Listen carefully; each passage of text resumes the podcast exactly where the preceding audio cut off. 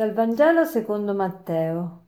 Così fu generato Gesù Cristo. Sua madre Maria, essendo promessa sposa di Giuseppe, prima che andassero a vivere insieme, si trovò incinta per opera dello Spirito Santo.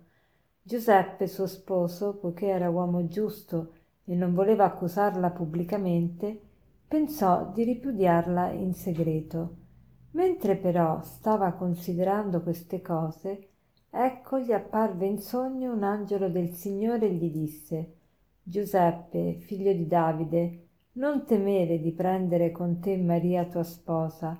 Infatti il bambino che è generato in lei viene dallo Spirito Santo. Ella darà alla luce un figlio e tu lo chiamerai Gesù. Egli infatti salverà il suo popolo dai suoi peccati. Tutto questo è avvenuto perché si compisse ciò che era stato detto dal Signore per mezzo del profeta. Ecco, la Vergine concepirà e darà alla luce un figlio. A lui sarà dato il nome Emanuele, che significa Dio con noi. Quando si destò dal sonno, Giuseppe fece come gli aveva ordinato l'angelo del Signore e prese con sé la sua sposa.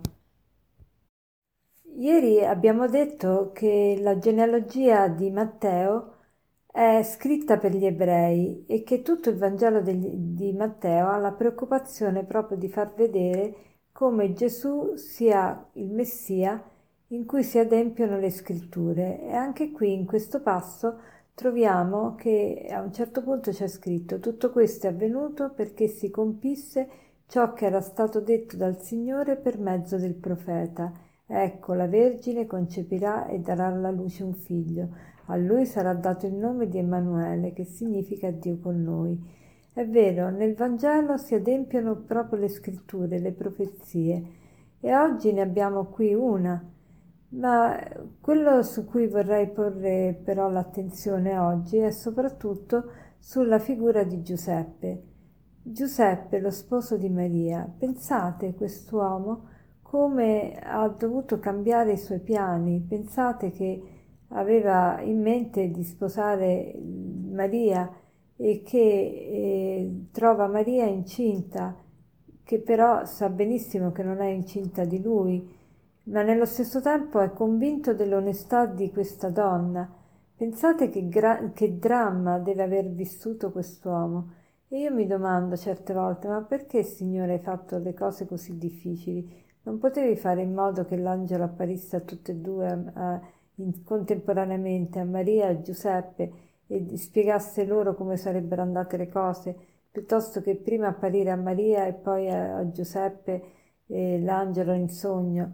Ma il Signore da una parte eh, ci ha facilitato perché così ci ha fatto capire come si deve fare un discernimento. Giuseppe che cosa fa? Giuseppe eh, trova questa situazione drammatica, trova che la sua donna sicuramente è onesta, ma nello stesso tempo è incinta. Allora come mettere conciliare le due cose? Che, che, che cosa deve pensare? Non sa che cosa pensare, pensa soltanto di ripudiare questa donna in segreto per non accusarla pubblicamente, altrimenti Maria sarebbe stata sottoposta alla lapidazione allora pensa di farlo in segreto. Quindi pensa con, con che cosa pensa? Con l'intelligenza, perché il Signore ci ha dato l'intelligenza prima di tutto per capire la verità, per conoscere la verità, per, per indagare. Però la, l'intelligenza da sola non basta, ci vuole l'intelligenza illuminata dalla fede. E Giuseppe però come fa a farsi illuminare dalla fede? Che cosa fa? Giuseppe, dopo che ha pensato, è tranquillo perché ripone la sua fiducia in Dio, infatti si addormenta e in sogno gli appare l'angelo che gli dice di prendere Maria. E destatosi dal sonno subito si dice che Gi- Giuseppe fece come l'angelo del Signore gli aveva detto.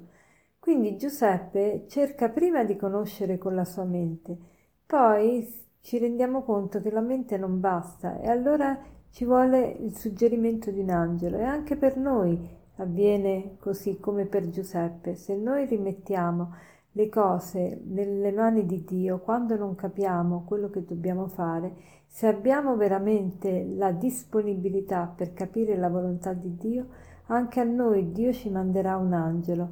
E un angelo chi sarà? Sarà un'ispirazione, sarà una persona amica che incontriamo, sarà un libro che leggiamo, sarà un paragrafetto che ci capita, sarà una scritta da qualche parte, sarà una canzone che viene pronunciata.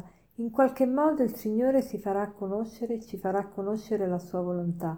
L'importante è avere la disponibilità. Allora, per conoscere la volontà di Dio dobbiamo sì usare la nostra intelligenza, ma poi stare nella pace, rimettere tutto nelle mani di Dio e anche per noi arriverà un angelo e così capiremo quello che il Signore vuole fare nella nostra vita. L'importante è essere disponibili a obbedire. E per concludere vorrei citarvi questo aforisma che dice così: La verità si rivela solo quando si rinuncia a tutte le idee preconcette. La verità si rivela solo quando si rinuncia a tutte le idee preconcette. Buona giornata.